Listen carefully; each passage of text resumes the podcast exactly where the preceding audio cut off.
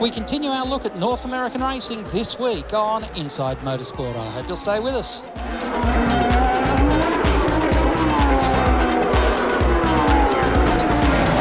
Jacob Black returns, and Jacob, uh, last week we were talking about a, a, whole bunch of things, including Rolex 24, which once again was a fantastic race. We didn't get a chance to talk about the two main series, IndyCar and NASCAR, and of course, this year's IndyCar series is dominated by one race, the 100th running of the Indianapolis 500. And of course, a few weeks ago on the show, we heard from Brett Murray and Matthew Brabham, who will be having an all Aussie tilt at this uh, grand racing event. How has that been received by the, the motorsport world up there in North America? I think it's I think it's been received really positively. I know that Matthew Brabham really turned heads when he was racing in, in Indy Lights and in the, the feeder series in the Mazda Road to Indy, and you know definitely a driver with with immense talent. So I think people were really keen to see him in the main show as it was. And Crusher's as well known in North America and in IndyCar paddock circles, certainly as he is in on the Gold Coast. I think he's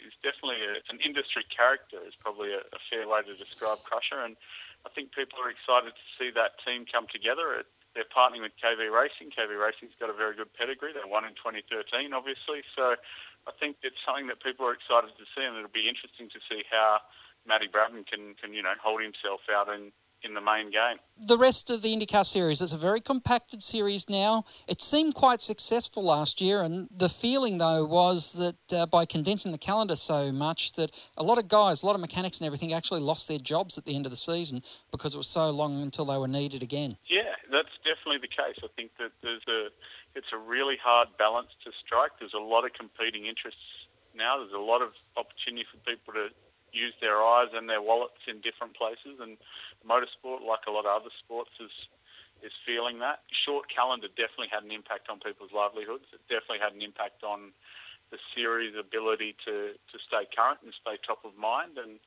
I think that it's it's fortunate that this year is such a banner year for the Indy 500 because it gives a little bit more juice to talk about in the off season. And you know, we talked about Matty Brabham and and there's been a couple of announcements like that that have been really exciting that have that have sort of given us something to talk about in the off season. Mm, of course, uh, early February, first week of February, the Indianapolis Motor Speedway is having their media launch of the 2016 season, and it'll be interesting to see how they're going to build the rest of the year around the 100th running of the 500. Because, uh, as I said, that's going to have so much focus on it. You might you might be scared that the rest of the races just will uh, be uh, very passe in in comparison. Yeah, I think that's the risk whenever there's a, a banner event that comes in the middle of the season. I know V8 Supercars, you know, has had that issue as well with the Bathurst 1000.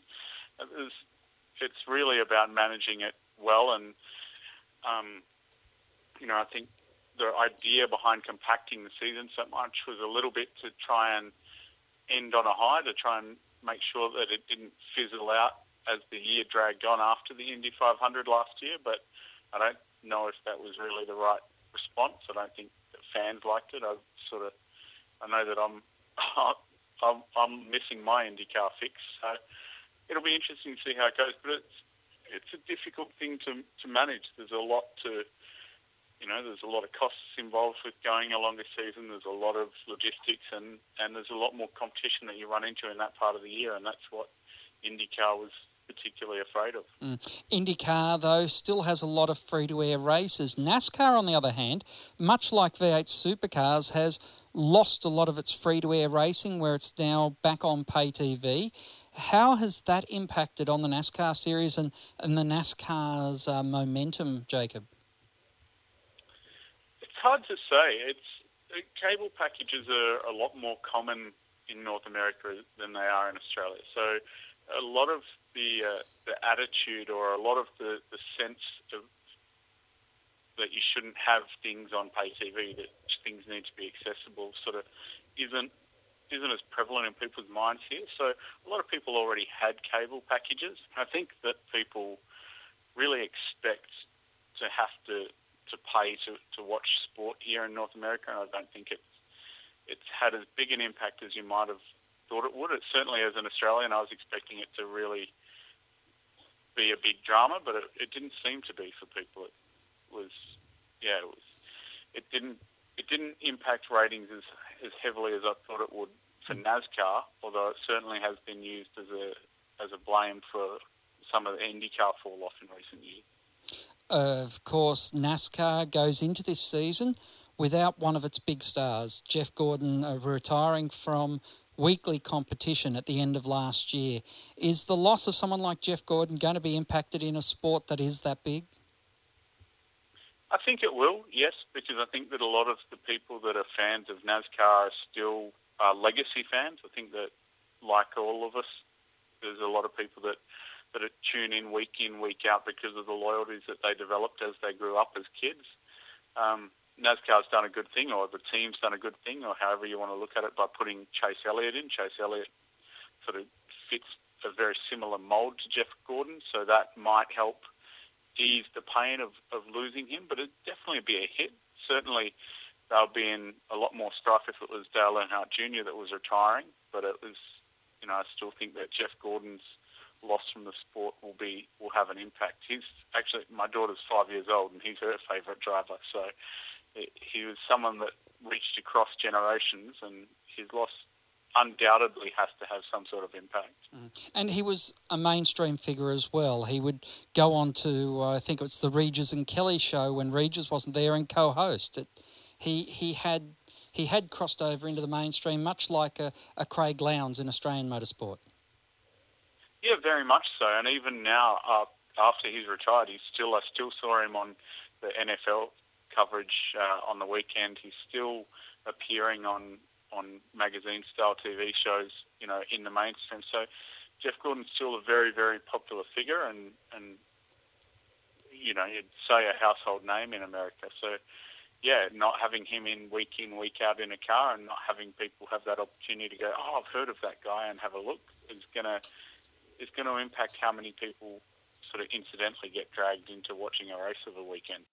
Another f- colourful racing identity, as it were, is Tony Stewart. He's been dogged with, uh, well, some pretty tough headlines over the last two years, Jacob.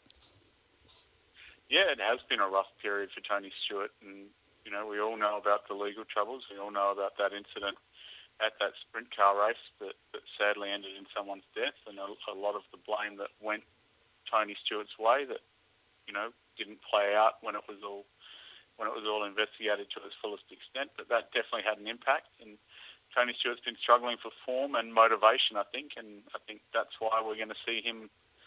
Him. That's why he's decided to, to bail out this season, and this will be his final full-time season in NASCAR, which might be sad for the sport and might have an impact as well. But I, I tell you one thing: I'd put money on him to win pole for the Daytona 500. All right, we'll keep you to that one and check in after that second weekend in February. Uh, Jacob, just as we wrap up now, we've talked a lot about IndyCar and, of course, NASCAR. What about in Canada, where you're based now? What's the motor racing scene?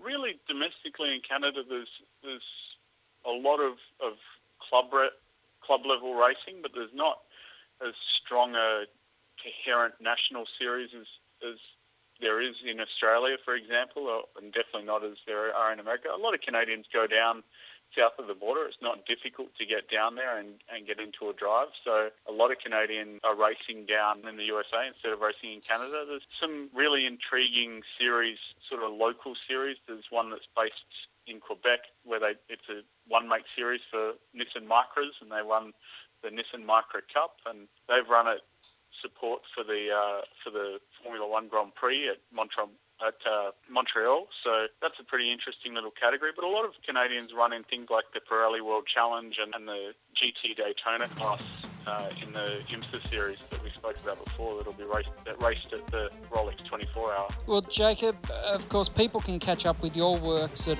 autos.ca or autotrader.ca and we look forward to catching up with you again in the near future. Thanks, Craig. Thanks a lot. Jacob Black joining us on Inside Motorsport. Until the next time round, keep smiling and bye for now. Inside Motorsport is produced by Thunder Media for the Community Radio Network.